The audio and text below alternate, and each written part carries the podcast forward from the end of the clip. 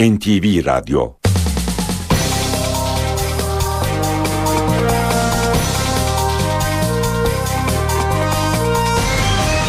İşe giderken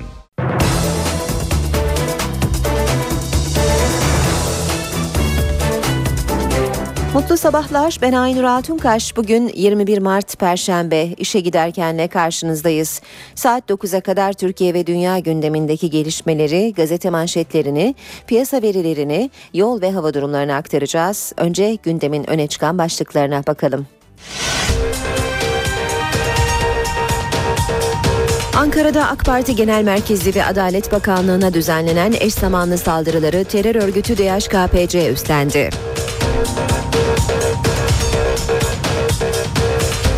Başbakan Erdoğan Ankara'daki saldırının faillerinin bilindiğini söyledi. Başbakan saldırıların Ergenekon'la bağlantılı olduğunu belirtti.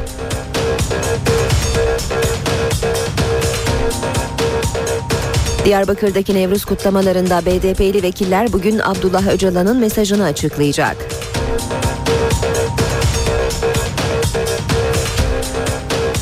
Ankara ve Hacettepe üniversitelerinde olaylar nedeniyle eğitime iki gün ara verildi.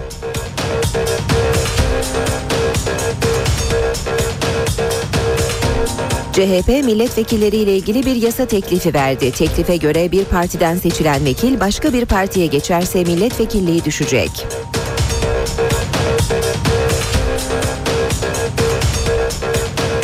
Amerika Başkanı Barack Obama'nın İsrail ziyaretinde İran ve Suriye'ye tepki vardı. Obama bugün Filistin Devlet Başkanı Mahmut Abbas'la görüşecek. Kıbrıs Rum yönetimi ekonomik darboğazdan kurtulmak için yeni bir plan hazırladı. Plan bugün siyasi liderlere sunulacak. İşe giderken gazetelerin gündemi.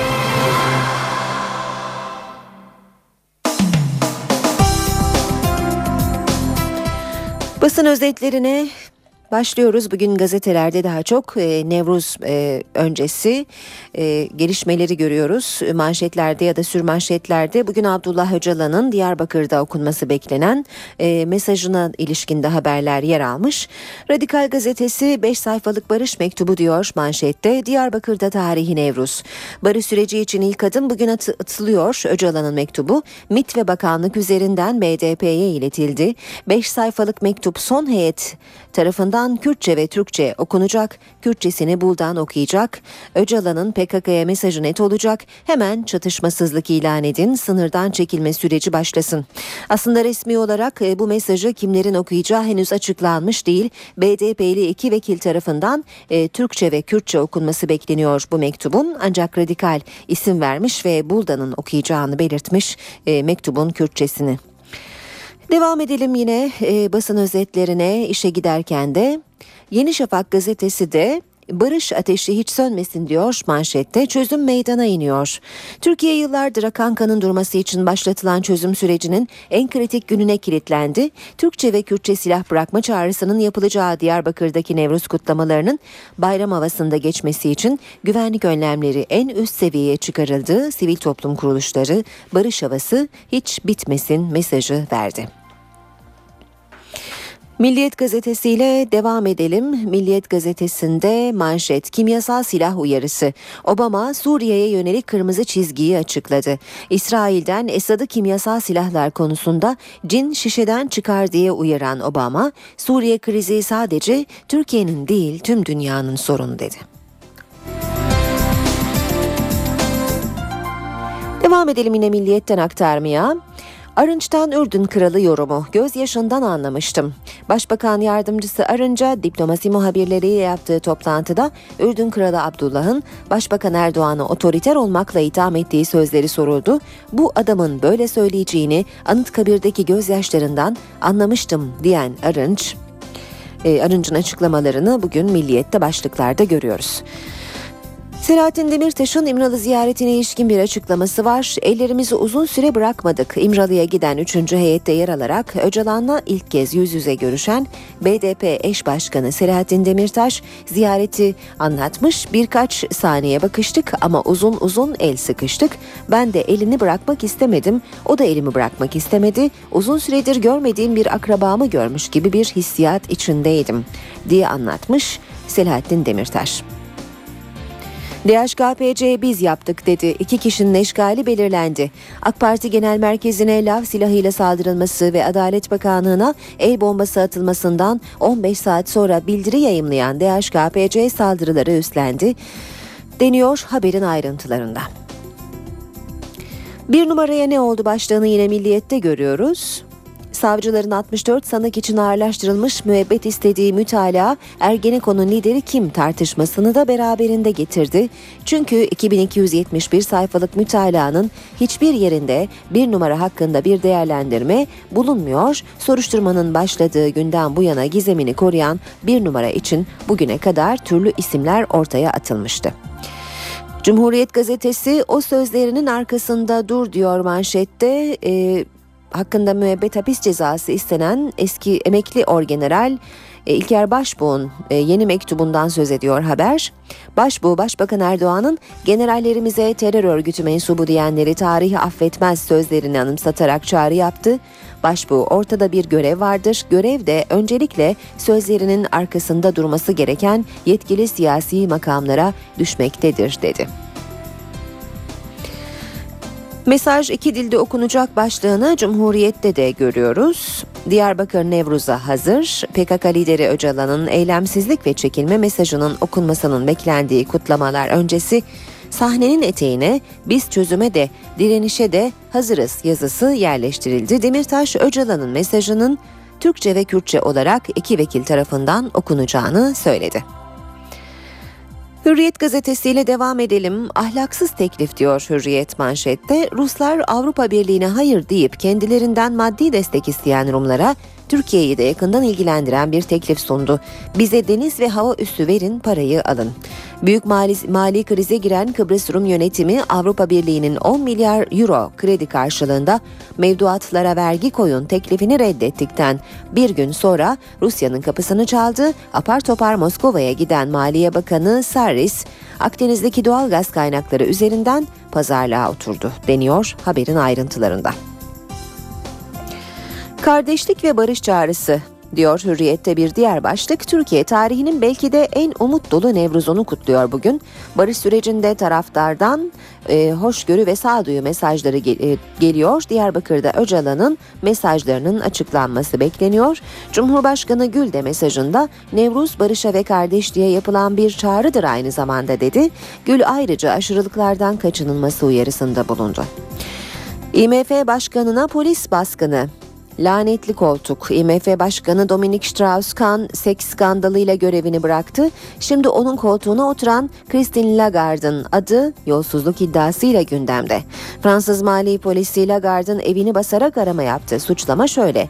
2007'de dönemin Adalet Bakanı Lagarde bir anlaşmazlığa müdahale ederek Adidas'ın patronuna 400 bin euro ödetti. Devam edelim yine hürriyetten e, bir başlıkla yine disipline. Taraftarının çıkardığı olaylardan dolayı UEFA'dan ertelenen cezası olan Fenerbahçe'ye yeni tehlike. Victoria Pilsen maçında taraftarlar sahte biletle stada girmek istediği gerekçesiyle Sarı Lacivertler yine UEFA Disiplin Kurulu'na sevk edildi. Devam ediyoruz basın özetlerine işe giderken de akşam gazetesine bakalım. Kutsal İttifak diyor akşam manşette. Onlar aynı coğrafyadan farklı inanç, mezhep ve etnik grupların temsilcileri. Barış sürecinin en kritik dönemecinde Diyarbakır'da bir araya e, gelmişler, el ele verip ortak çağrıda bulunmuşlar. Biz kenetlendik ya siz diyorlar. Aralarında Ermeni, Süryani, Keldani, Alevi, Yezidiler de var. Aktivistler, sivil toplum kuruluşlarından temsilciler de. Diyarbakır e, Diyarbakır Sur Belediyesi'nin kurduğu Kırklar Meclisi'nin üyeleri Nevruz'da birlik mesajı verdi. Bir rengimiz solarsa hepimiz solarız. Birbirimizin diline ve inancına sahip çıkalım. Türk'ün, Kürt, Kürd'ün de Türk'le sorunu yoktur. Haklının haksızla sorunu vardır. Burada bütün dinler, mezhepler el ele. Devam ediyoruz. Saldırılar Ergenekon bağlantılı başlığıyla Danimarka gezisindeki başbakandan flash açıklama Erdoğan, Ankara saldırılarıyla Ergenekon arasında bağlantı olduğunu söyledi. Amaç çözüm sürecini baltalamak dedi. Türkiye ne zaman sağlıklı bir sürece girerse derin devlet, Ergenekon gibi bağlantılar ortaya çıkıyor. Benzer eylemler oluyor. Süreci ertelemek söz konusu değil. Yolumuza devam edeceğiz diyor Başbakan Erdoğan. Devam edelim özetlere Habertürk gazetesiyle. Saldırılar çözüm sürecine Başbakanın sözlerini Habertürk'te de sürmanşette görüyoruz. Başbakan Ergenekon bağlantısı var diyor. Erdoğan e, demokrasiye yapılan e, saldırıdır bu saldırılar e, şeklinde görüş bildiriyor Danimarka'dan. Devam ediyoruz yine Habertürk'ten göğsünde 3 kurşunla adliyede başlığıyla 5 kurşunla vurulan, ikisi çıkarılan kadın 31 saat hastane, karakol, adliye dolaştırıldı. Özel haberi görüyoruz Habertürk'ün e, başlığın manşetinde doktor ve polise suç duyurusu deniyor. Savcı Türkan Toplayan adlı kadını taburcu eden doktorlarla polisler için suç duyurusunda bulundu. Kadını vuran bekçinin de tutuklanması istendi. İnşaat hurdası topladı diye bekçi Tarkan Toplayan'ı beş yerinden vurdu. Devam ediyoruz. Basın özetlerine işe giderken de bakandan ev sahibine kira uyarısı 5 gün kaldı 5 kat alırım. Maliye Bakanı unutmayın kira beyanında 25 Mart son gün açıklaması yaptı. Mehmet Şimşek kimse devlet bizi bulamaz demesin. Geçen yıl 100 bin kişi 5 kat ceza ödemek zorunda kaldı dedi. Beyan internetten yapılabiliyor. Zaman gazetesi var sırada. Deliller ikna edici, yargılama hukuka uygun demiş zaman manşetinde. Avrupa İnsan Hakları Mahkemesi'nden balyoz kararı. Avrupa İnsan Hakları Mahkemesi balyoz davasıyla ilgili çok önemli bir karara imza attı diyor zaman. Emekli tuamiral Çakmak'la Albay Sözen'in başvurularını reddeden mahkeme darbe için ikna edici delillerin bulunduğuna hükmetti. Tutuklamaların inandırıcı nedenlere dayandığına, tutukluluk ve yargılama süresinin uzun olmadığına karar verdi. Son olarak da vatana bakacağız. İki dil tek hedef diyor vatan manşette. Gözler Diyarbakır'da Öcalan'ın Türkçe ve Kürtçe okunacak mektubuyla PKK'nın silah bırakma sürecini başlatması bekleniyor. Ebedi ittifak buzları eritti. Obama ikinci başkanlık döneminin ilk resmi gezisini İsrail'e yaptı. İsrail'le müttefik olmaktan gurur duyuyoruz. İttifakımız ebedi dedi. Netanyahu teşekkür etti. Obama İran sorununu çözmek için hala zaman olduğunu da söyledi. Üniversitede pankart gazı Ankara Üniversitesi Cebeci kampusunda PKK sempatizanı bir grup öğrenci Öcalan'a özgürlük, Kürdistan'a statü yazılı pankart asınca olaylar çıktı. Öğrencilerin taşlı saldırısına polis biber gazı ve tazikli suyla yanıt verdi. Gündeme yakından bakmaya devam ediyoruz. Saat 7.18. Ankara'da AK Parti merkezine ve Adalet Bakanlığı'na düzenlenen saldırılar gündemin üst sıralarında yer almaya devam ediyor. Saldırılarla ilgili yeni gelişmeler yaşandı. Saldırıları terör örgütü DHKPC üstlendi. Adalet Bakanlığı'na atılan el bombalarının daha önce Amerika'nın Ankara Büyükelçiliğine düzenlenen canlı bomba saldırısında kullanılanlarla aynı tipte olduğu tespit edildi. İçişleri Bakanı Muammer Güler de olayla ilgili iki kişinin isimlerinin belirlendiğini açıkladı. İki saldırgan eş zamanlı olarak Adalet Bakanlığı ve AK Parti Genel Merkezi'ne gittiler. Saldırıları gerçekleştirip olay yerinden ayrıldılar. DHKPC'nin üstlendiği Ankara'daki iki saldırıya ve soruşturmaya ilişkin ayrıntılar netleşmeye başladı. İlk saldırı saat 20.45 sularında AK Parti Genel Merkezi'ne yapıldı. 15 dakika sonra da Adalet Bakanlığı hedef alındı. Bu tespitten yola çıkan polis o zaman aralığındaki tüm güvenlik ve mobese kamerası görüntülerini inceledi. Saldırganların eşgalleri belirlendi. İçişleri Bakanı Muammer Güler mecliste yaptığı açıklamada olayla ilgisi olan iki kişinin tespit edildiğini söyledi. Güler, bu isimler bizim daha önce de takip ettiğimiz kişiler. Gözaltı yok ama takip sürüyor diye konuştu. Adalet Bakanlığı'na yönelik saldırının failini Kumrular Caddesi üzerinden kaçarken gören çok sayıda tanığın ifadesine başvuruldu. Saldırganlar yaya olarak kaçtı. Ancak olay yerine taksi ya da otomobille gittikleri belli bir mesafede inip saldırıyı gerçekleştirdikleri sanılıyor. Bu nedenle otoyollardaki mobese görüntüleri incelendi. Bölgede çalışan taksi şoförlerinin de ifadesine başvuruldu. Saldırıda kullanılan mühimmatın menşei de belirlendi. Adalet Bakanlığı'nda Rus yapımı parça tesirli saldırı tipi el bombaları kullanıldı. El bombalarının yaklaşık bir buçuk ay önce Amerika'nın Ankara Büyükelçiliğine düzenlenen canlı bomba saldırısına kullanılanlarla aynı tipte olduğu öğrenildi. AK Parti Genel Merkezi'ne yönelik saldırıda ise NATO standartlarında Amerika Birleşik Devletleri yapımı lav silah olduğu tespit edildi. Saldırı noktalarındaki telefon görüşme trafiği de inceleniyor. Başbakan Tayyip Erdoğan Ankara'daki saldırıların faillerinin kim olduklarının bilindiğini söyledi. Danimarka'da açıklama yapan Başbakan saldırıların Ergenekon'la bağlantısı olduğunu belirtti. Elimizde ciddi bilgiler, deliller var dedi. Olayın bir başka boyutu da bunun Ergenekon'la olan bağlantısıdır. Geçmişte de buna benzer şeyler hep olmuştur. Türkiye ne zaman sağlıklı bir sürecin içerisine girmişse, sağlıklı bir dönemi yakalamışsa, böyle bir dönem içerisinde bu tür zaman zaman işte derin devlet gibi, zaman zaman işte Ergenekon tipi bu tür bağlantılar ortaya çıkmış ve bu bağlantılar çerçevesi içerisinde de buna benzer eylemler hep olmuştur. Şu andaki eylemde bunun bir benzeridir. Danimarka'da bulunan Başbakan Tayyip Erdoğan Ankara'daki saldırıları bu sözlerle değerlendirdi. Başbakan saldırganların eşkalinin tespit edildiğini söyledi. Yani eşkal tespiti yapıldı. Şu anda o biliniyor. Aynı şekilde Adalet Bakanlığımıza yapılan saldırıdaki saldırının failinin de eşkali tespit edildi. O da kim olduğu biliniyor.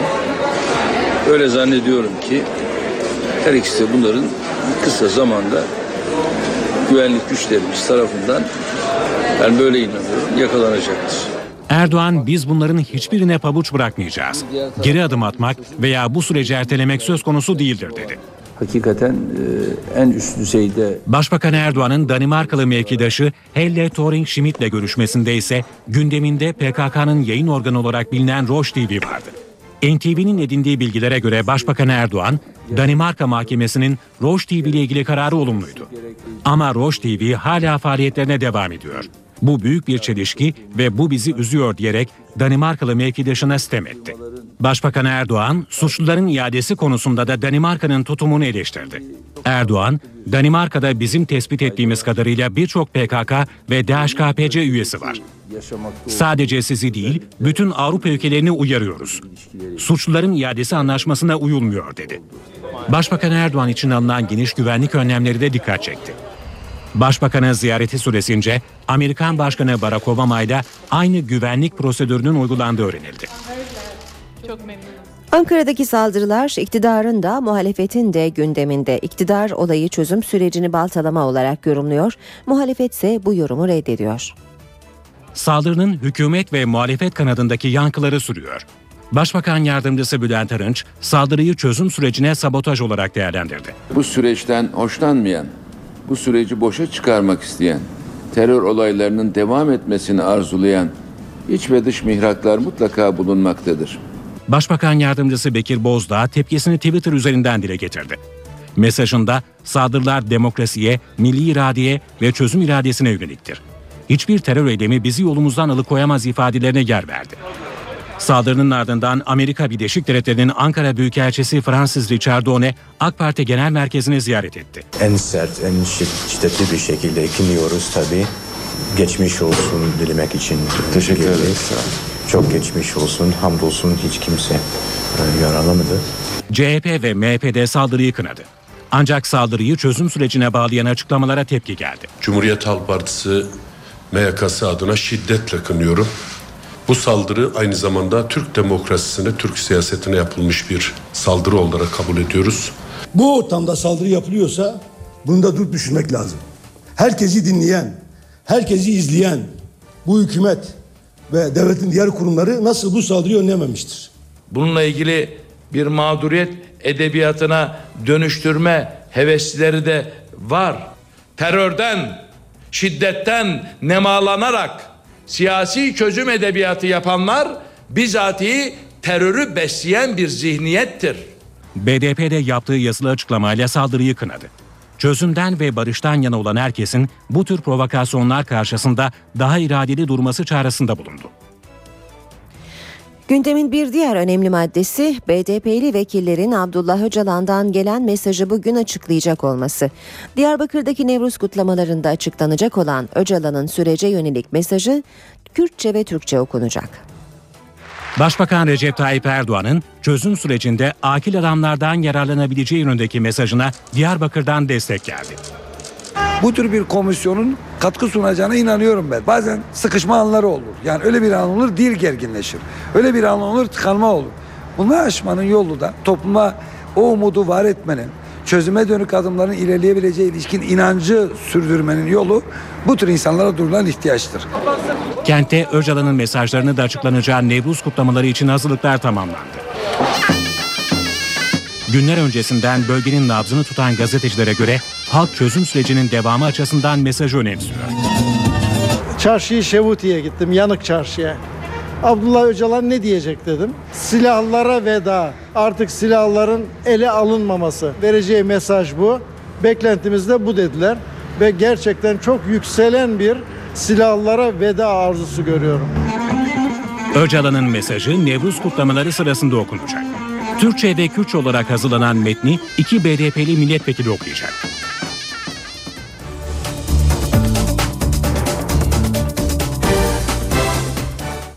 Başbakan Yardımcısı Beşir Atalay bugün Diyarbakır'da açıklanacak mesajı işaret etti ve örgütün dışarı çıkışı ile ilgili somut adım bekliyoruz dedi. Başbakan Yardımcısı Atalay, TGRT Haber kanalında katıldığı programda gazetecilerin gündeme ilişkin sorularını yanıtladı. Çözüm süreciyle hedeflediklerinin PKK'nın silah bırakması olduğunu söyleyen Atalay, her şeyin siyasetin içinde konuşulacağı bir döneme giriyoruz dedi. Genel olarak çözüm sürecinin iyi yürüdüğünü vurgulayan Atalay, bugünkü Nevruz kutlamalarında verilecek mesajı işaret ederek inşallah gelecekle ilgili dışarıya çıkışla ilgili daha somut adım çıkacak diye umuyoruz ve bekliyoruz diye konuştu. CHP Genel Başkan Yardımcısı Sezgin Tanrıkulu ile AK Parti Diyarbakır Milletvekili Galip Ensarioğlu, Kürt sorunu ve partiler arası diyalogla ilgili görüşlerini canlı yayında paylaştı. İktidar ve muhalefet kanadının iki önemli ismi karşılıklı çözüm önerilerini de tartıştı. Cumhuriyet Halk Partisi artık muhalefete odaklanan bir si- siyasal parti değil. Parlamentodaki 3 parti bölgesel partiler haline geldi. Ve Türkiye'nin partisi AK Partisi bir tek AK Parti.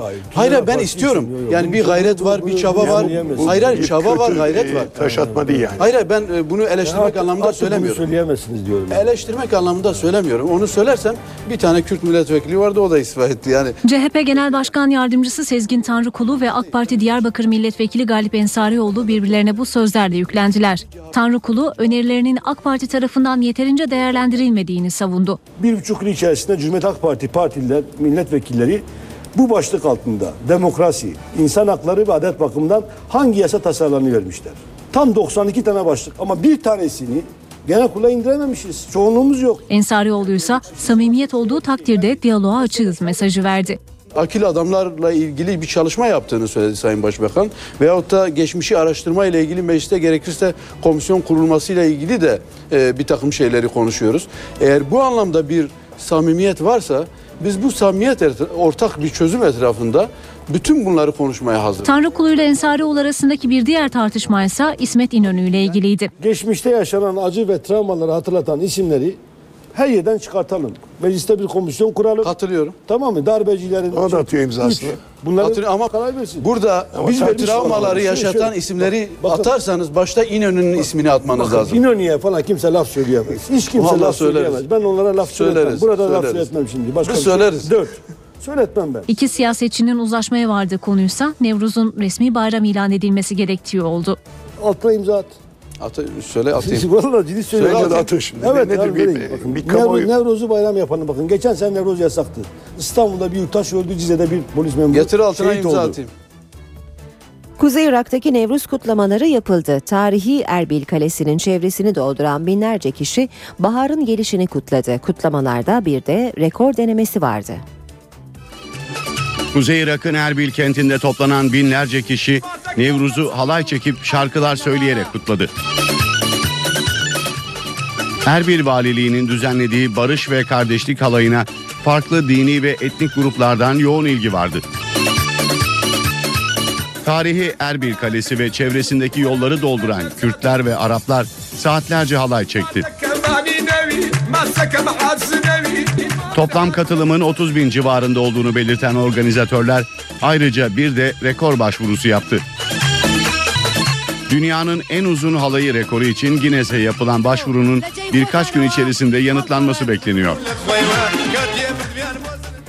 Birazdan Ankara, İstanbul ve İzmir'in trafiğine bakacağız. Spor haberlerini aktaracağız. Şimdi kısa bir aramız var. Ara vermeden önce gündemin başlıklarını hatırlatalım.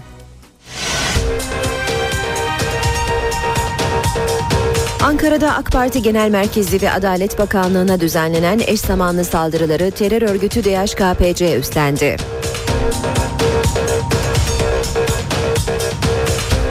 Başbakan Erdoğan Ankara'daki saldırının faillerinin bilindiğini söyledi. Başbakan saldırıların Ergenekon'la bağlantılı olduğunu belirtti.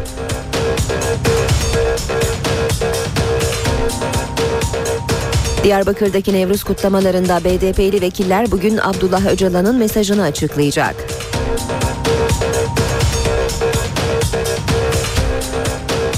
Ankara ve Hacettepe üniversitelerinde olaylar nedeniyle eğitime iki gün ara verildi.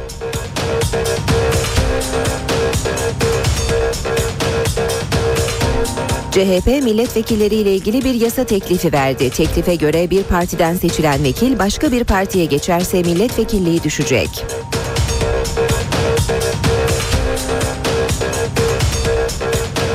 Amerika Başkanı Barack Obama'nın İsrail ziyaretinde İran ve Suriye'ye tepki vardı. Obama bugün Filistin Devlet Başkanı Mahmut Abbas'la görüşecek. Kıbrıs Rum yönetimi ekonomik darboğazdan kurtulmak için yeni bir plan hazırladı. Plan bugün siyasi liderlere sunulacak.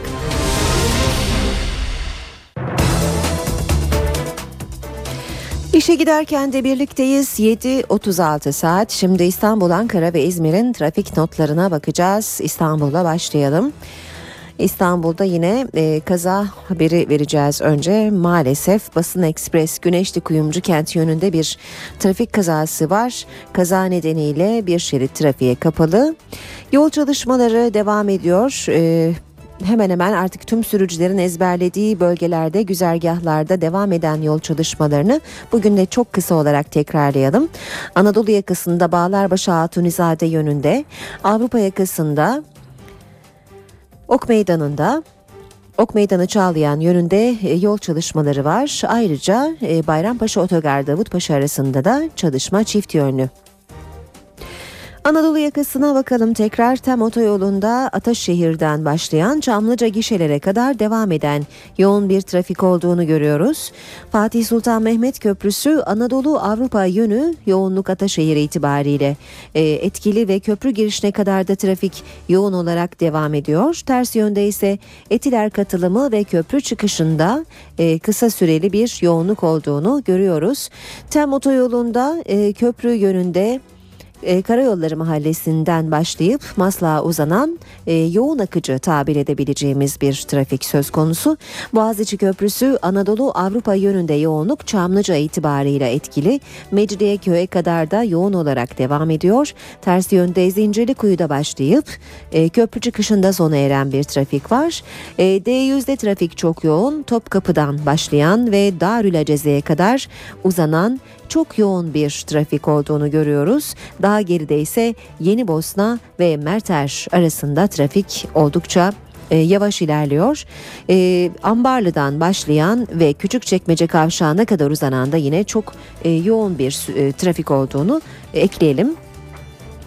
Geçelim Ankara'ya. Ankara'da e, Yıldız Esat arası 25 km hızla 8 dakikada, Kızılay Dikmen arası 29 km hızla 10 dakikada, Anadolu Bulvarı Keçiören arası 40 km hızla 13 dakikada ve Atatürk Orman Çiftliği Gençlik e, arası, Gençlik Parkı arası 40 km hızla 11 dakikada alınabilir.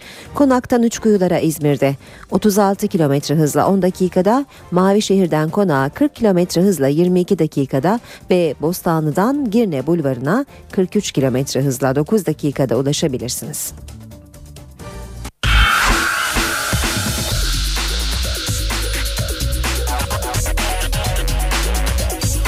Spor sayfaları.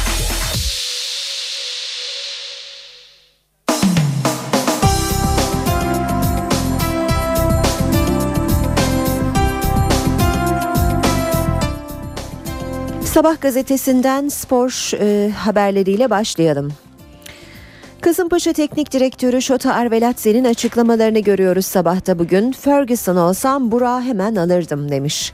Şota, Hernandez'in olduğu Manchester United'da Burak da oynar. Türk diye mi oynamayacak? Trabzon'da deprem oluyor, güçlenip çıkacaklardır. Ligde bugün sezon bitse Kasımpaşa Avrupa'ya gidiyor. E, açıklamaları ön planda Şota'nın. Pres yapmayı kaldırdım. Terim'in Galatasaray'ı Real Madrid'i nasıl imha edecek? İşte imparatorun planı diyor sabah. Barnabao'da sakin, sabırlı ve dikkatli olacağız. Burak, Snyder ve Drogba'dan pres yapmalarını istemiyorum. Rakip defansın dengesini bozsunlar yeter. Yaslanarak oynamayacağız. Ayağa top yaparak Real'in yarı sahasına yerleşeceğiz. Ee, onların yıldızlarını takım savunmasıyla durduracağız. Galatasaray'ı kıskanıyorlar başlığı yine sabahtan Galatasaray Başkanı Ünal Aysal divanda sert konuştu. Verdiğimiz mücadele sadece yeşil sahalarla sınırlı değil. Galatasaray'ı dışarıdan gelecek her saldırıya karşı koruyacak gücümüz var. Ama mesnetsiz saldırılar sadece dışarıdan gelmiyor. Bize karşı planlı ve organize kıskançlık saldırıları var.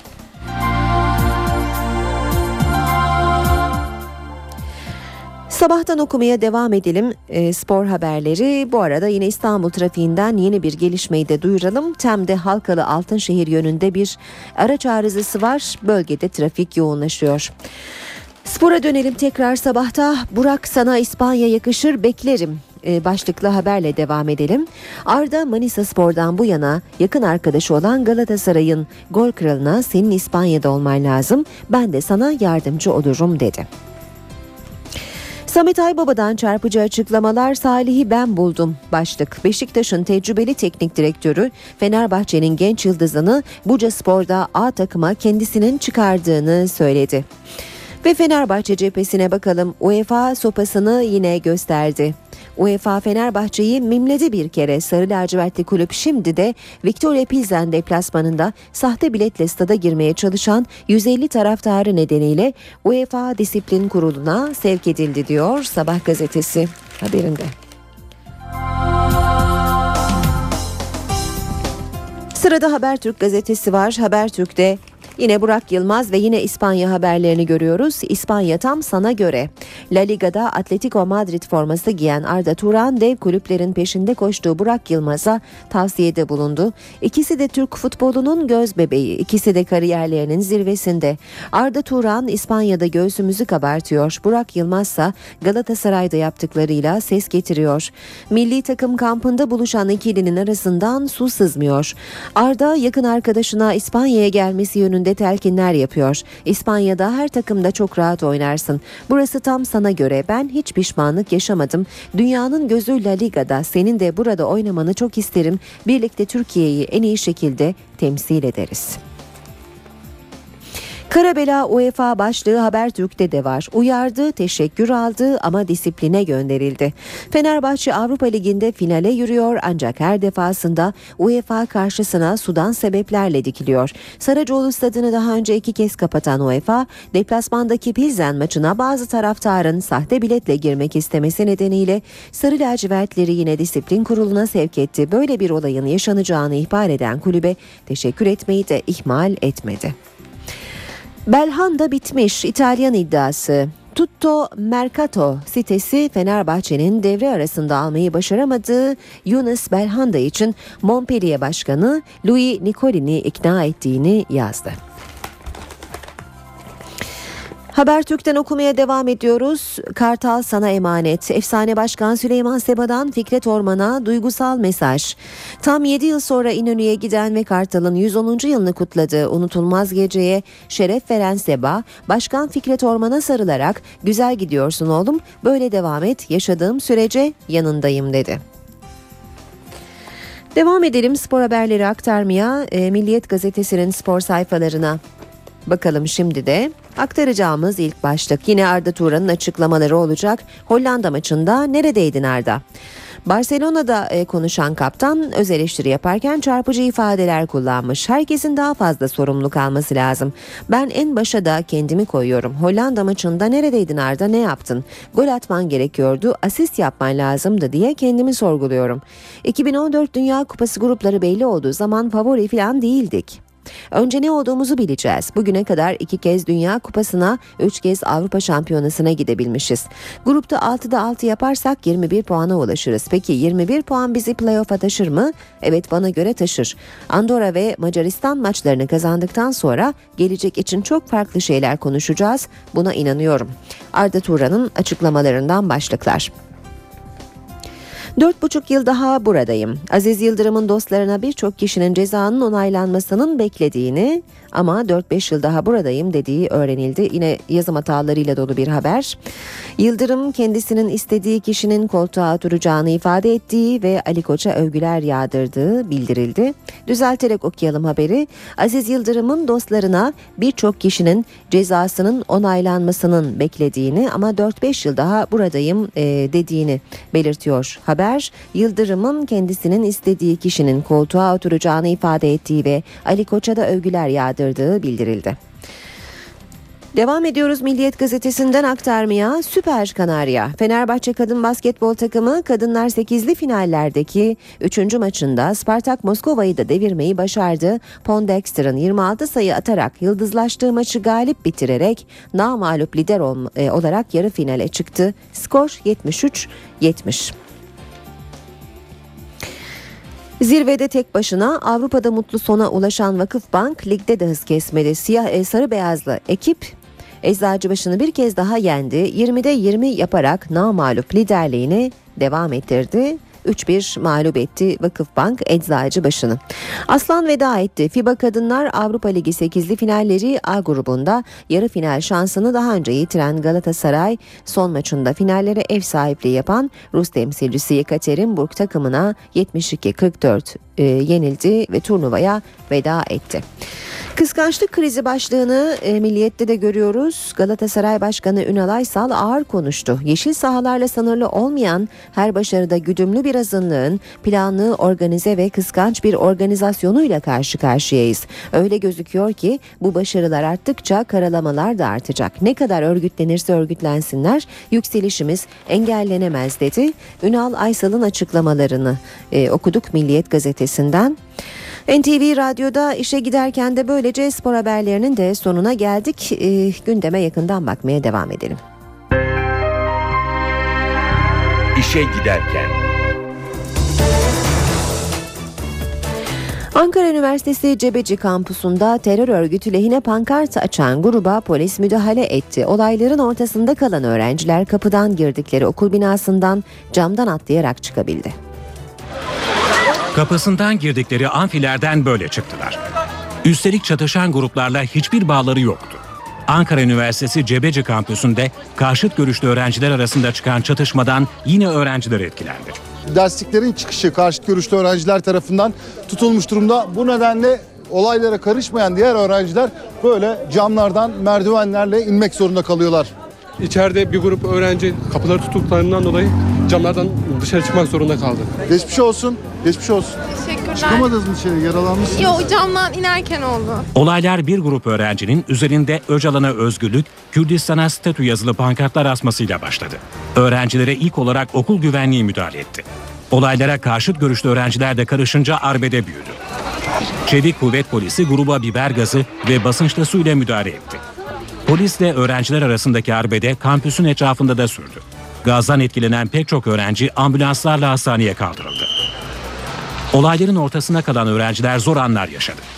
Polis müdahalesinin ortasında kalan öğrencilerden bazıları kaçarak üniversite dışına çıkabildi. Ama içinde kalanlar o kadar şanslı değildi. Olaylara karışan öğrenciler kapıları kilitleyerek diğer öğrencilerin sınıflardan çıkmasına izin vermedi. Bunun üzerine öğrenciler camlardan atlayarak okul dışına çıkabildi.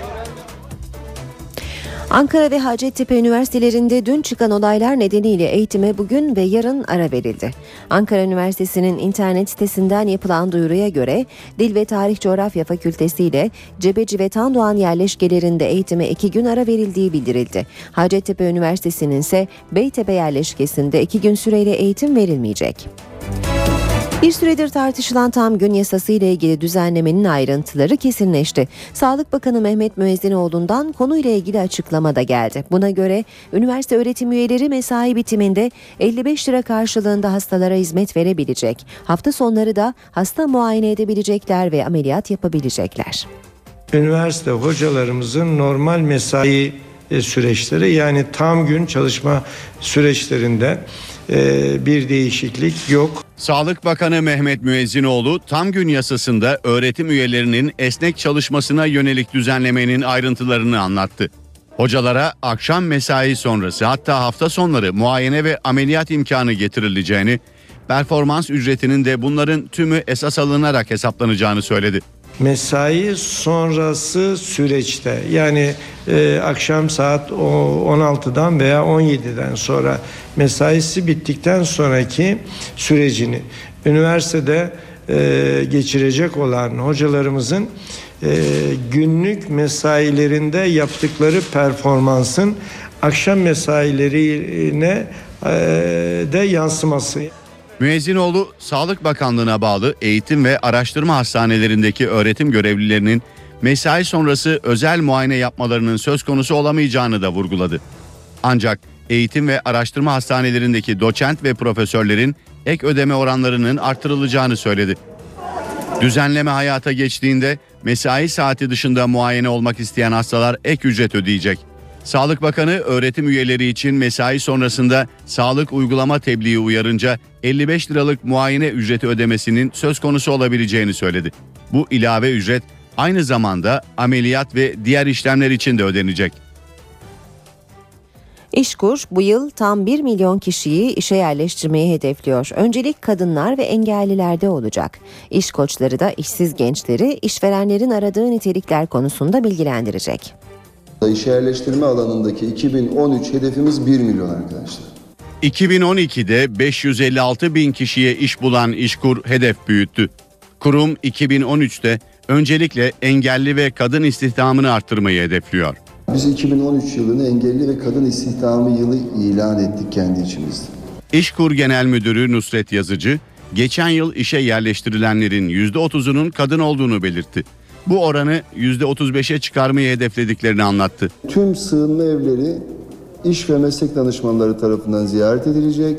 Çalışabilir durumda olan kadınların tamamı işe yerleştirilmede öncelik verilecek. İşkur, öğrencilere özel çalışma yürütecek. Gençler eğitim aldıkları alanda işverenlerin aradığı niteliklere göre yetiştirilecek. Profesyonel iş koçluğu yapacağız tüm devlet üniversitelerinde. Bunun bir benzerinde meslek liselerini yapacağız. Dezavantajlı grupların iş bulmasına da öncelik verilecek.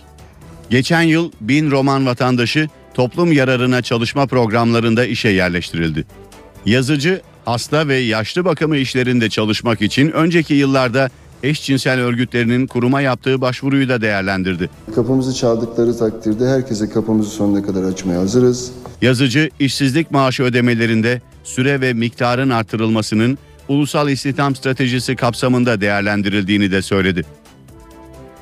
2012 yılında kiradaki ev veya iş yerinden gelir elde edenlerin vergi beyannamesi verme süresi 25 Mart'ta doluyor. Maliye Bakanı Mehmet Şimşek'ten bu konuda uyarı geldi. Bakanlık kira beyannamesi vermek için getirilen kolaylıkları da sanatçıların rol aldığı bir kliple anlattı. Yandakilerin kirasına yüzde yüz zam yapalım. O kiraların da beyannamesi doldurulacak da. Vergi dairesine gidilecek de edilecek de. Televizyon dizisi Yalan Dünya'nın oyuncuları bu kez Maliye Bakanlığı için kameraların karşısına geçti. Orçun, Selahattin, Servet, Şehmuz ve Gülistan, Gelir İdaresi Başkanlığı'nın kira gelirlerinin vergilendirilmesine yönelik uyarılarını seslendirdi. Evi kövi satıp Antakya'ya köye dönecek hale gelmeyelim de. Burada gördüğünüz gibi ben e, mal varlığımla ilgili bazı bilgiler var. Onu şöyle kapatarak e, şey yapalım. E, yalnızca tek sayfa onu söyleyebilirim. Önceden hazırlanmış kira beyannamesi sisteminin tanıtımını geçen yıl Cem Yılmaz'la yapan Maliye, bu yılda mükelleflerin dikkatini popüler isimlerle çekmeye çalıştı. Süper haber. Onu artık internetten bir tıkla halledebiliyorsun. Kira gelirlerini. Beyannameyi. Selahattin bak duydun mu? Orçun sayesinde yırttın ne güzel. Çok güzel ya. Beyannamelerin doldurulması için son gün 25 Mart. Maliye Bakanı Mehmet Şimşek mükellefleri uyardı. 5 kat faiz ve ceza ödememek için mutlaka beyanda bulunun dedi. Kiradaki konutundan 3 bin, iş yerinden 25 bin liradan fazla gelir elde edenler beyanname verip vergi ödeyecek. Son 5 yıl içinde ev alıp kiraya verenler, banka kredisiyle aldığı konuttan kira geliri elde edenler vergi açısından avantajlı. Maliye 1 milyon 50 bin mükellefe önceden hazırlanmış kira beyannamesi gönderdi. NTV Radyo Herkese yeniden günaydın. Ben Aynur Altunkaş. İşe giderken de birlikteyiz. Birazdan gazetelere bakacağız. Hava durumunu e, önce bir öğrenelim. Ardından yine birlikte olacağız. Bugün haftanın en ılık günü batı ve iç kesimlerde sıcaklık 20 dereceye yaklaşsa bile gökyüzü yine bulutlu görünmeye devam ediyor. Kıyı Ege ve Trakya'da yaşayanlar dikkat. Bugün lodos kuvvetli, gece ise yağışlı hava batıdan yurda giriş yapacak. Bu hafta sonu geçtiğimiz hafta sonu kadar olmasa da yine de soğuk geçecek. Beş büyük kentin hava koşullarına gelince İstanbul bugün ılık 18 derece ama yine bulutlu. Cuma cumartesi yağış var ve karayelli sıcaklık 2 gün içinde toplam 10 derece birden düşecek. Ankara bulutlu 19 derece. İzmirliler dikkat sıcaklık 22 derece ama lodos kuvvetlendi. Gece yağmurda geliyor. Bursa bulutlu 23, Adana güneşli 21 derece. Marmara bulutlansa bile ılık sıcaklık 20 derecelerde. Bugün çok yerel yağmurlar var ama bu gece Trakya'da başlayacak yağmur yarın kuvvetlenerek tüm Marmara'ya yayılacak. Sert karayel ise havayı hızla soğutacak. İç Anadolu bugün 18-19 derece. Bölgenin batısı bulutlu. Sivas Kayseri daha açık. Yarın yağmur var. Cumartesi hava 7-8 derece soğuyacak. Ege kıyıları 20 derece ama hızı 50 kilometreye çıkan lodos üşütecek. Gökyüzü yine fazla açık değil. Bu gece kıyı Ege'de yarınsa Ege'nin tamamında sağanak yağmur bekleniyor. Güneyde sıcaklıklar yüksek ama Antalya, Mersin, Kıbrıs civarı bulutlanıyor. Adana ve Güneydoğu boyunca güneşi görmek mümkün. Yarın her iki bölgeye de yağış gelecek. Doğu Anadolu'da batı kesimlerin aksine iki gün güneş görülecek. Cumartesi yağış var ama daha çok yağmur şeklinde. Karadeniz'in batısı kapalı, hafif yağmur var. Doğu Karadeniz iki gün boyunca az bulutlu ve ılık. Cumartesi günü kuvvetli karayelle hava 10-12 derece soğuyacak ve Samsun Rize arasında yağmur şiddetlenecek.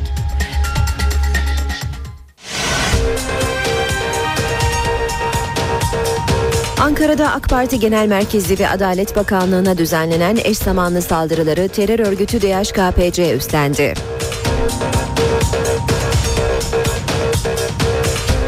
Başbakan Erdoğan Ankara'daki saldırının faillerinin bilindiğini söyledi. Başbakan saldırıların Ergenekon'la bağlantılı olduğunu belirtti.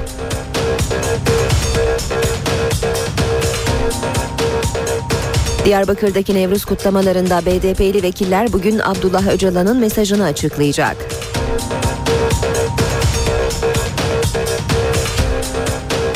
Ankara ve Hacettepe üniversitelerinde olaylar nedeniyle eğitime iki gün ara verildi.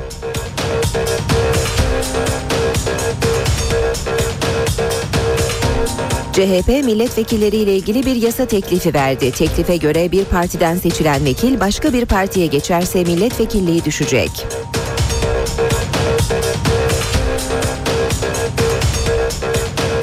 Amerika Başkanı Barack Obama'nın İsrail ziyaretinde İran ve Suriye'ye tepki vardı. Obama bugün Filistin Devlet Başkanı Mahmut Abbas'la görüşecek. Kıbrıs Rum yönetimi ekonomik darboğazdan kurtulmak için yeni bir plan hazırladı. Plan bugün siyasi liderlere sunulacak. İşe giderken gazetelerin gündemi.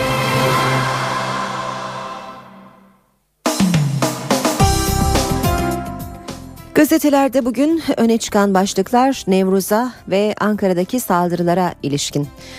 Vatan gazetesinde iki dil tek hedef diyor. Manşet gözler Diyarbakır'da. Öcalan'ın Türkçe ve Kürtçe okunacak mektubuyla PKK'nın silah bırakma sürecini başlatması bekleniyor. Öcalan'ın MİT ile gönderdiği Nevruz mesajı dün BDP'ye teslim edildi. BDP tam kadro Diyarbakır'a gitti.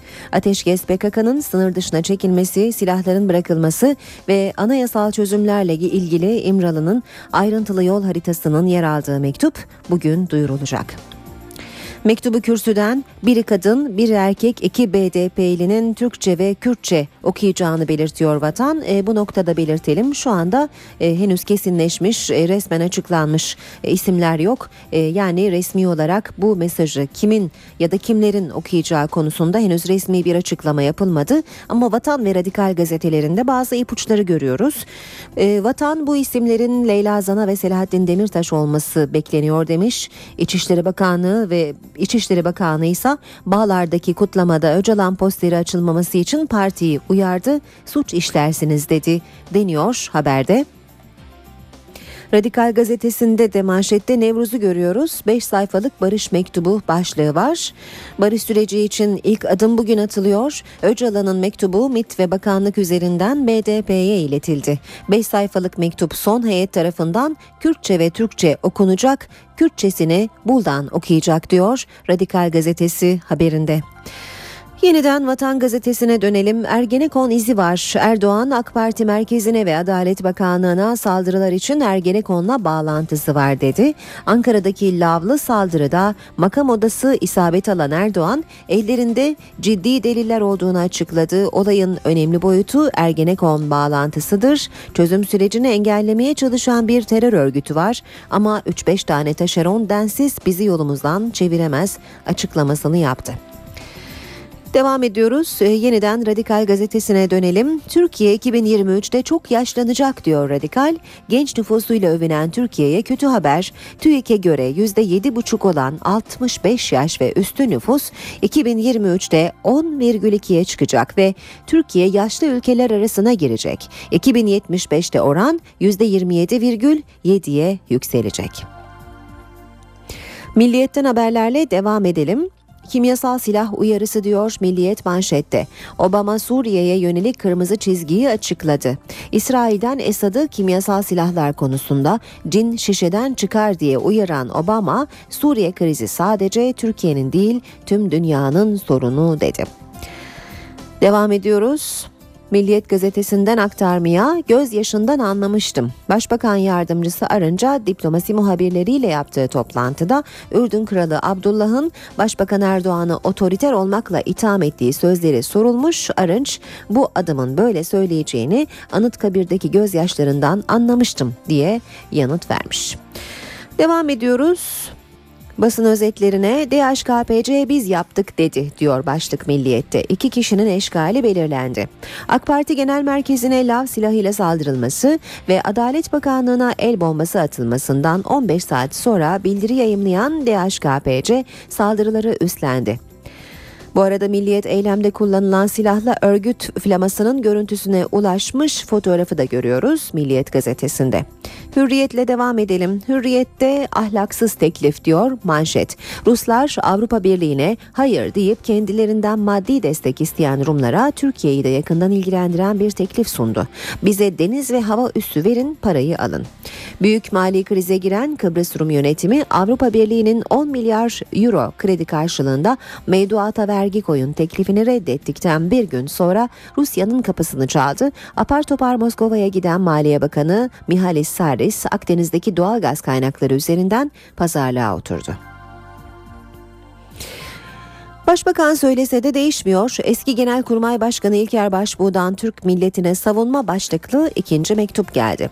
Sayın Başbakan generallerimize terör örgütü mensubu demek çok ciddi yanlıştır. Affedilemez demişti ancak bulundukları makam itibarıyla kendilerini sağlamda görenlerin düşüncelerinde bir değişiklik görünmemektedir. Görev şimdi siyasi makamlara düşmektedir. Haberi e, Cumhuriyet gazetesinde de manşette görüyoruz. O sözlerinin arkasında dur başlığıyla. Eski Genelkurmay Başkanı Başbuğ Başbakan Erdoğan'ın generallerimize terör örgütü mensubu diyenleri tarih affetmez sözlerini anımsatarak çağrı yaptığını belirtiyor gazete. Devam ediyoruz. Polisten Nevruz gazı başlıklı haberle. Ankara Üniversitesi Cebeci yerleşkesindeki Nevruz kutlamalarında olaylar çıktı. Öğrencilerle alanda bulunan Öcalan'a özgürlük, Kürdistan'a statü yazılı pankartı indirmek isteyen özel güvenlik görevlileri arasındaki tartışmanın büyümesi üzerine polis gaz bombasıyla müdahale etti deniyor. İsrail'e giden Obama'nın gündeminde Türkiye'de var barıştıracak mı? Amerika Başkanı Obama dün ilk İsrail ziyaretine başladı. Obama Tel Aviv'de yaptığı açıklamada Amerika'nın İsrail'in en güçlü dost ve müttefiki olmaktan gurur duyduğunu, bu ittifakın ebedi olduğunu vurgulayarak bölge ülkelerine güçlü bir mesaj verdi. İsrail-Türkiye ilişkilerinin ziyaretin gündeminde olduğu bildirildi. Devam edelim basın özetlerine Habertürk'le saldırılar çözüm sürecine başlığı sürmanşette Erdoğan AK Parti ve Adalet Bakanlığı'na yapılan saldırıları kınadı. Bu demokrasiye saldırıdır. Yine Habertürk'ten bir başlık 5 gün kaldı 5 kat alırım. Bakandan ev sahibine kira uyarısı. Maliye Bakanı unutmayın kira beyanında 25 Mart son gün diyor. Mehmet Şimşek kimse devlet bizi bulamaz demesin. Geçen yıl 100 bin kişi 5 kat ceza ödemek zorunda kaldı dedi. Beyan internetten yapılabiliyor diye de hatırlatmış Habertürk. UEFA iyice Fener'e kafayı taktı. UEFA Fenerbahçe'ye ceza için yeni bahane buldu. Fenerbahçe Pilsen'deki sahte biletli taraftarı ihbar etti. UEFA da teşekkür etti. Buna rağmen Kanarya disiplin kuruluna sevk edildi. Yeni ceza gelebilir demiş Habertürk haberinde. Akşamla devam edelim. Kutsal İttifak diyor akşam manşette. Aralarında Ermeni, Süryani, Keldani, Alevi, Yezidiler de var. Aktivistler, sivil toplum kuruluşlarından temsilciler de. Diyarbakır Sur Belediyesi'nin kurduğu Kırklar Meclisi'nin üyeleri Nevruz'da birlik mesajı verdi. Bir rengimiz solarsa hepimiz solarız. Birbirimizin diline ve inancına sahip çıkalım. Tür Türk'ün Kürt, Kürd'ün de Türk'le sorunu yoktur. Haklının haksızla sorunu vardır. Burada bütün dinler, mezhepler el ele. Zaman gazetesine bakalım. Zamanda Deliller ikna edici, yargılama hukuku uygun manşetini görüyoruz. Avrupa İnsan Hakları Mahkemesi balyoz davası ile ilgili çok önemli bir karara imza attı. Emekli tuamiral Çakmak'la Albay Sözen'in başvurularını reddeden mahkeme darbe için ikna edici delillerin bulunduğuna hükmetti. E, tutuklamaların inandırıcı nedenlere dayandığına, tutukluluk ve yargılama süresinin uzun olmadığına karar verdi denilmiş haberde. Yeni Şafak'la bitiriyoruz. Barış ateşi hiç sönmesin diyor Yeni Şafak manşette. Çözüm meydana iniyor. Türkiye yıllardır akan kanın durması için başlatılan çözüm sürecinin en kritik gününe kilitlendi. Türkçe ve Kürtçe silah bırakma çağrısının yapılacağı Diyarbakır'daki Nevruz kutlamalarının bayram havasında geçmesi için güvenlik önlemleri en üst seviyeye çıkarıldı. Ankara gündemi.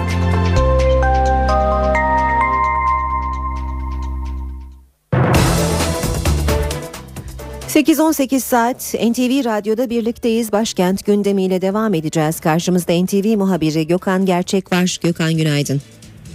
Günaydın Aynur. Sadece Ankara'nın değil tüm Türkiye'nin gündemi bugün e, Diyarbakır'daki Nevruz kutlamaları. E, bugün Öcalan'ın barış mesajının okunması bekleniyor. E, neler söyleyeceksin saatler kala kutlamalara? Evet Sivralı görüşmelerine başlayan çözüm sürecinde herhalde en kritik günlerden bir tanesi bugün gözümüz kulağımız Ankara'dayız ama Diyarbakır'daki Nevruz kutlamalarında olacak. En çok merak edilen Abla Öcalan'ın göndereceği mesaj ne söyleyecek ne diyecek çözüm sürecine ilişkin ne mesaj verecek. Adadan gelen mesajı bugün iki BDP milletvekili Kürtçe ve Türkçe Nevruz alanında okuyacak. Verirler, verilen mesajlar teröre çözüm süreci için belirleyici olacak. Konuyla ilgili gelişmeler tabii başkent Ankara'nın da en sıcak gündem maddesi olacak. Ee, iktidardan gelecek açıklamalar çok önemli. Ee, muhalefetten MHP ve CHP'den gelecek değerlendirmeler önemli. Vatandaşların değerlendirmeleri önemli. Tüm boyutlarıyla bu konunun e, başkentin ana gündem maddesi olacağını söyleyebiliriz Aynur. Diğer taraftan Ankara'daki saldırılarla ilgili soruşturma da devam ediyor. Nedir son durum soruşturmada?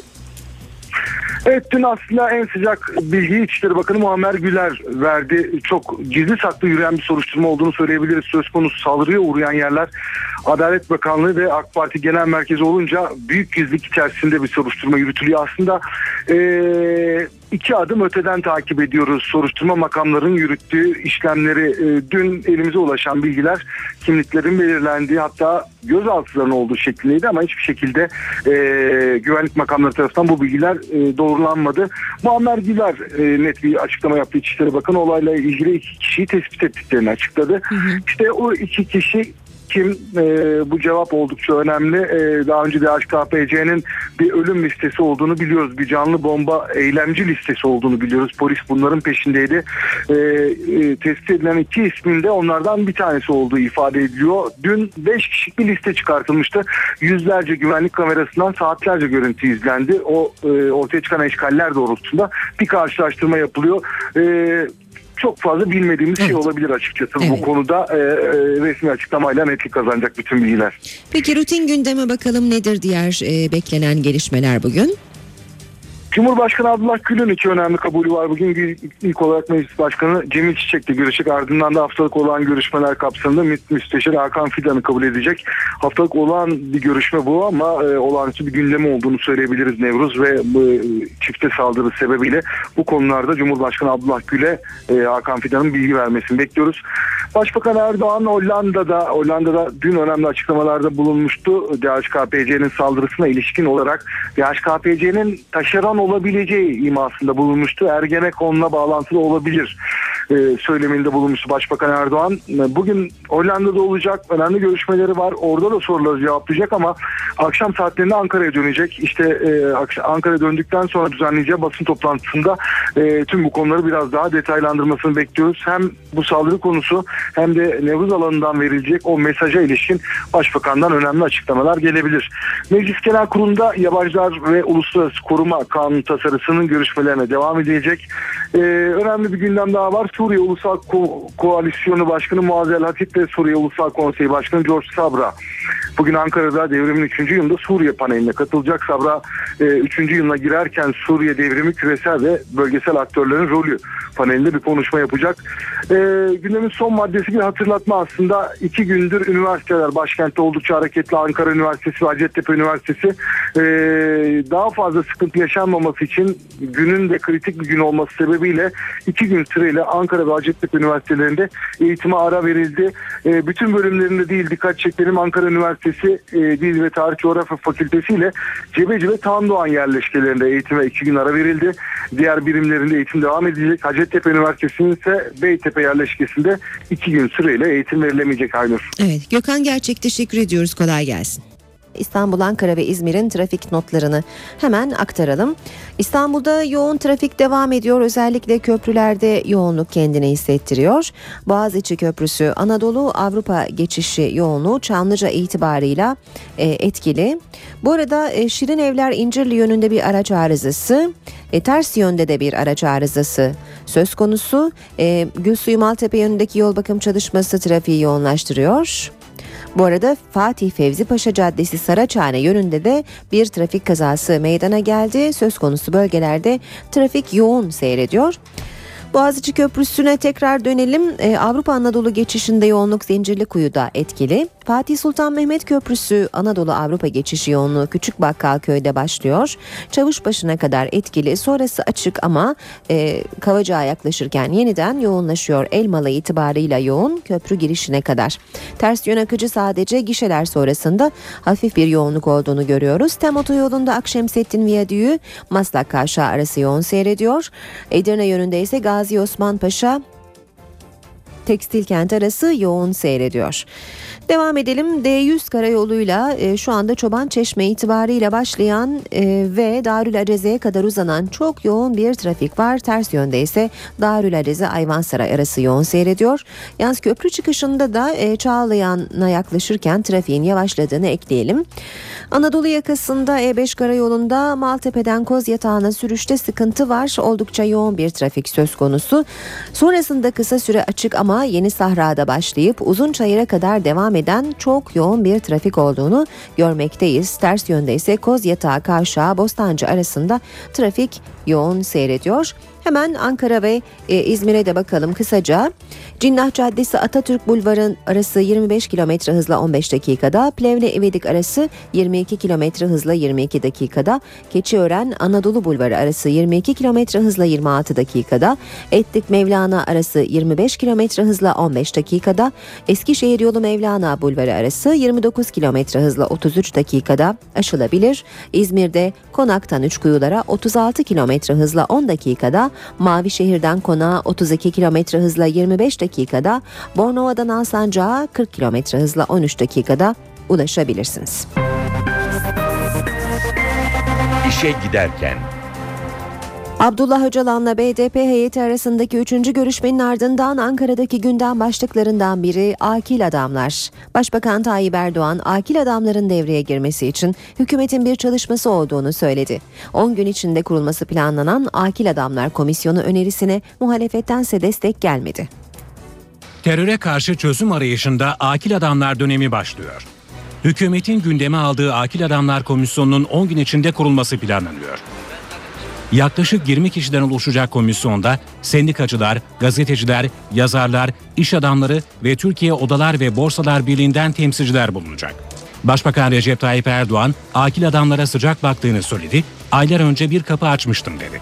Şu anda bu konu üzerinde bizler de hükümet olarak bir çalışmamız var ve sadece akil adamlar olarak olaya e, bireysel bakarsak bu da eksik olur.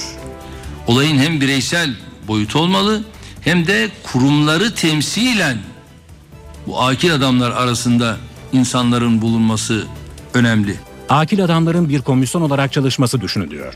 Süreçteki gelişmelere bağlı olarak alt komisyonlar kurup belli bölgelerde ve belli konu başlıklarında çalışma yapacaklar.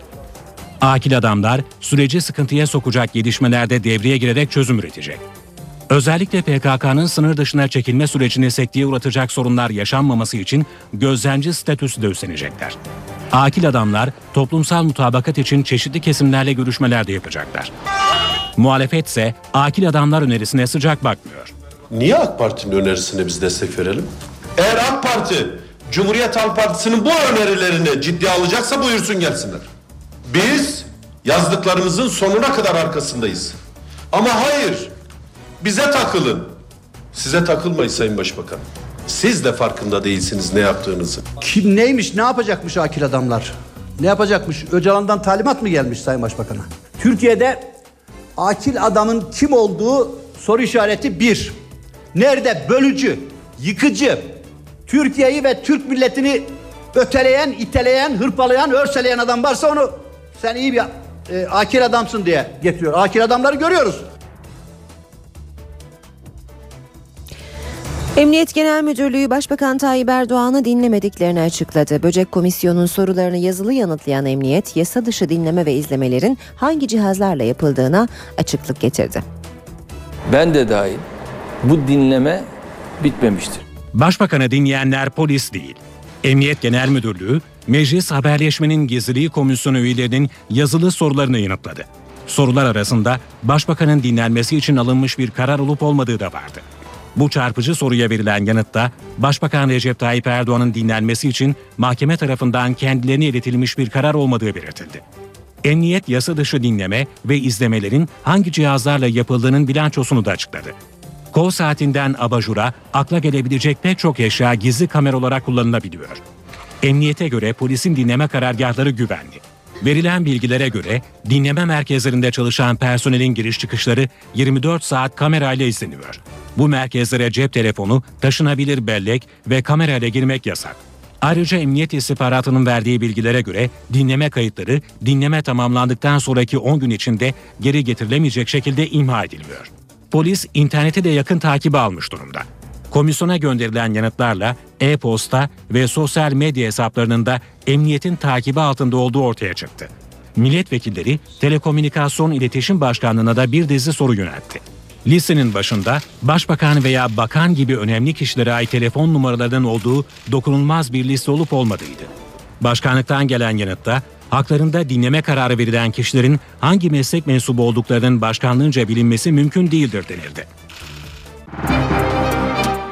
İMKB 100 endeksi %0,15 oranında değer kaybederek 82.160 puandan kapandı. Bu sabah dolar 1.82, euro 2.35'ten işlem görüyor. Euro dolar 1.29, dolar yen 96 düzeyinde.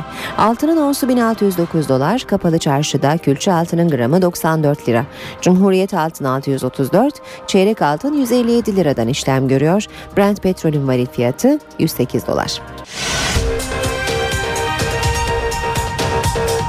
Ankara'da AK Parti Genel Merkezi ve Adalet Bakanlığı'na düzenlenen eş zamanlı saldırıları terör örgütü DHKPC üstlendi.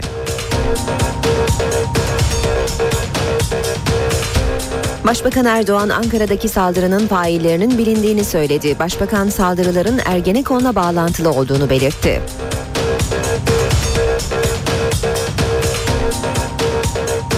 Diyarbakır'daki Nevruz kutlamalarında BDP'li vekiller bugün Abdullah Öcalan'ın mesajını açıklayacak.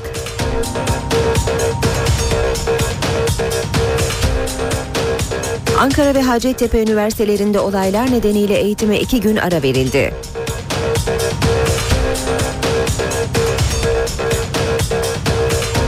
CHP milletvekilleriyle ilgili bir yasa teklifi verdi. Teklife göre bir partiden seçilen vekil başka bir partiye geçerse milletvekilliği düşecek.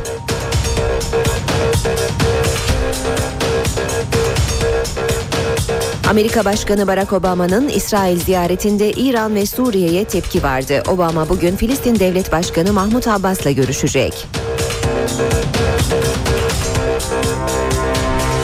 Kıbrıs Rum yönetimi ekonomik darboğazdan kurtulmak için yeni bir plan hazırladı. Plan bugün siyasi liderlere sunulacak.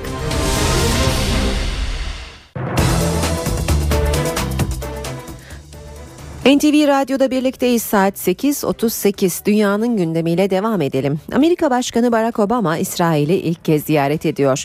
Bir ilk yaşanınca Obama'nın havaalanındaki karşılaması da görkemliydi. Obama'nın İsrail Başbakanı Benjamin Netanyahu ile yaptığı basın toplantısından da İran'a yönelik sert mesajlar çıktı. Amerika Başkanı bugünse Ramallah'ta Filistin Devlet Başkanı Mahmut Abbas'la buluşacak. Amerikan Başkanı Barack Obama görevinin ikinci döneminde ilk dış gezisini İsrail'e gerçekleştiriyor. Obama için Ben Gurion Havaalanı'nda görkemli bir tören düzenlendi. İsrail Cumhurbaşkanı Şimon Peres ve Başbakan Benjamin Netanyahu Obama'yı birlikte karşıladı. Peres ve Netanyahu'nun yanı sıra İsraili bakanlar ve dini liderler de oradaydı. Obama Kudüs'te önce İsrail Cumhurbaşkanı Şimon Peres'le ardından da Başbakan Benjamin Netanyahu'yla görüştü. Obama ve Netanyahu'nun ortak basın toplantısında İran'a yönelik sert mesajlar vardı. We prefer to resolve this diplomatically. Bu sorunu diplomatik yollarla çözmek istiyoruz. Uluslararası camia İran hükümeti üzerindeki baskıyı arttırıyor. İsrail ile sürekli temas halindeyiz. Ve tekrarlamam gerekirse tüm seçenekler masada.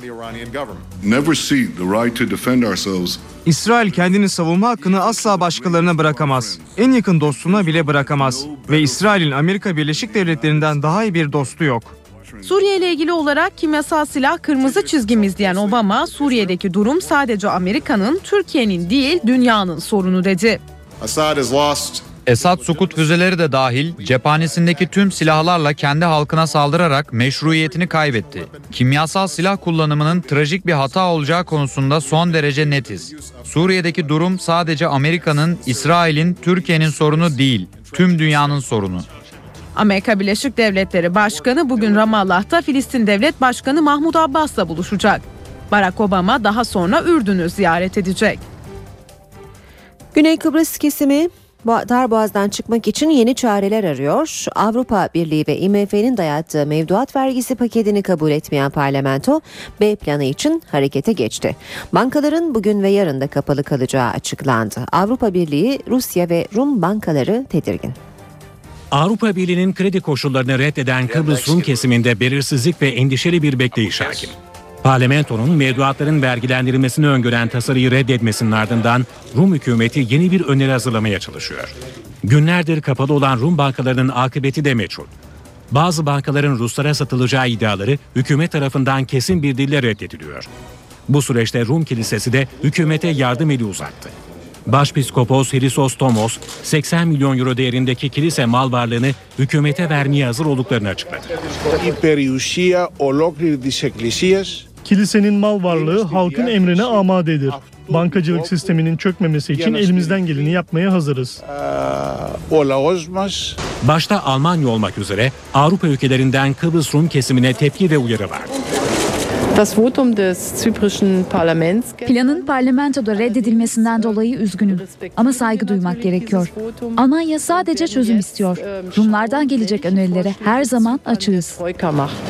Die Troika, darauf möchte ich noch einmal hinweisen. Da dieses Geschäftsmodell ja so nicht mehr Kurtarma paketinin koşulları kabul edilmediği takdirde Kıbrıs'ta zor durumdaki bankalar bir daha asla açılamayabilir.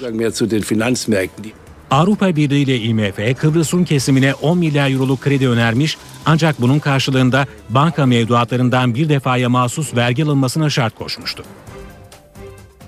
Katolik Kilisesi ile Fener Rum Ortodoks Kilisesi'nin liderleri Vatikan'da buluştu. Papa Francis ve Fener Rum Patriği Bartolomeo birlik mesajı verdi. Bartolomeo yeni papayı İstanbul'a davet etti. Papa Francis, Vatikan'da semavi dinlerin temsilcilerini kabul etti. Papayı ziyaret eden dini temsilciler arasında Fener Rum Patriği Bartolomeo da vardı. İki dini lider görüşmede kiliseler arasında birlik mesajı verdi.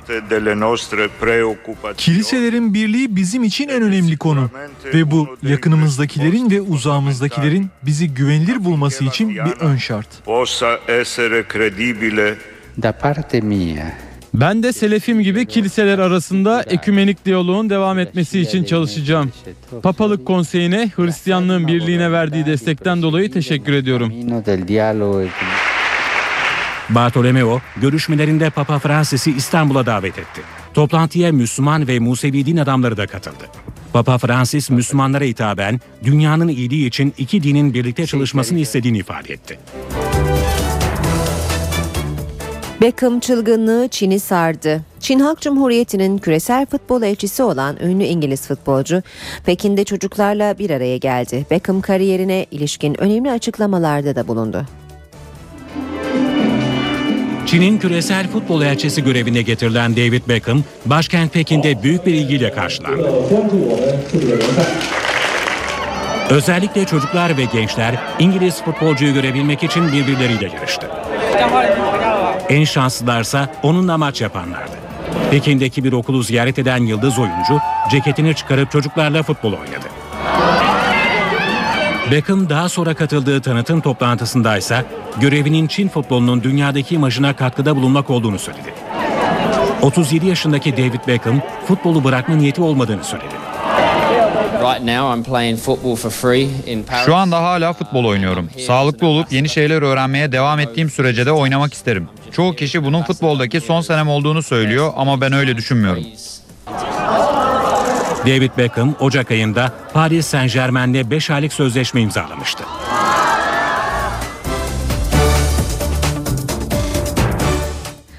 Menajerler tarafından kandırılan Afrikalı futbolculara Fatih Belediyesi sahip çıktı. Oyunculara antrenman sahası tahsis edildi.